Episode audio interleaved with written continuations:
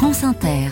L'esprit d'initiative cette semaine est à la recherche de bonnes idées en Normandie. Bonjour Cécile Bidot. Bonjour Mathilde. À Vire, dans le Calvados, vous avez rencontré un géotrouve-tout de l'énergie renouvelable. Serge Poisson a fabriqué une centrale hydroélectrique de ses mains, ni plus ni moins.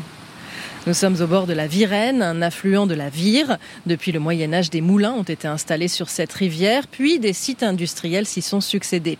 En 2012, il rachète la friche et après des années de bataille administrative, ce retraité d'EDF se lance avec son fils dans des travaux pharaoniques. Aujourd'hui, la centrale hydroélectrique Les Forces de la Virène capte l'énergie de la rivière. Je vous propose bah, de suivre le, le chemin de la conduite forcée. La conduite forcée, c'est un tuyau qui fait 1,50 m de diamètre il y a 2000, 2700 litres d'eau qui passent à la seconde dans ce tuyau. Voilà, on a parcouru 200 mètres et on arrive euh, donc au pied du bâtiment de la centrale. On peut rentrer dans la centrale? Oui, on peut rentrer. Alors par contre là, ça va faire beaucoup de bruit. Hein. Donc là, c'est le cœur du réacteur. L'énergie de l'eau est transformée en énergie mécanique quand on met en mouvement la roue de la turbine et ensuite, cette énergie mécanique est transformée en énergie électrique. On va continuer la discussion dans un endroit plus calme. Voilà.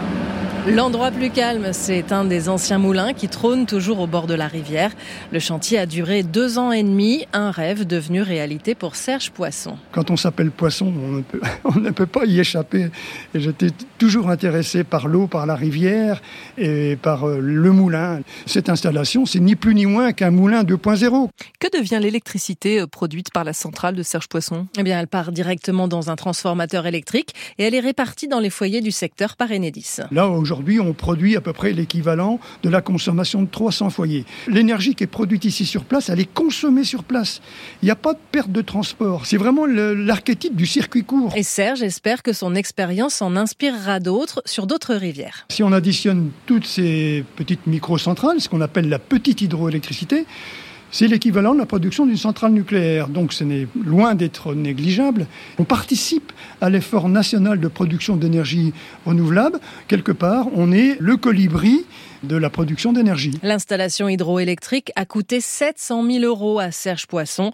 Il a signé un contrat d'achat avec EDF et espère un retour sur investissement d'ici une dizaine d'années. C'était l'esprit d'initiative, la chronique reportage de Cécile Bidot du lundi au jeudi dans le 5-7.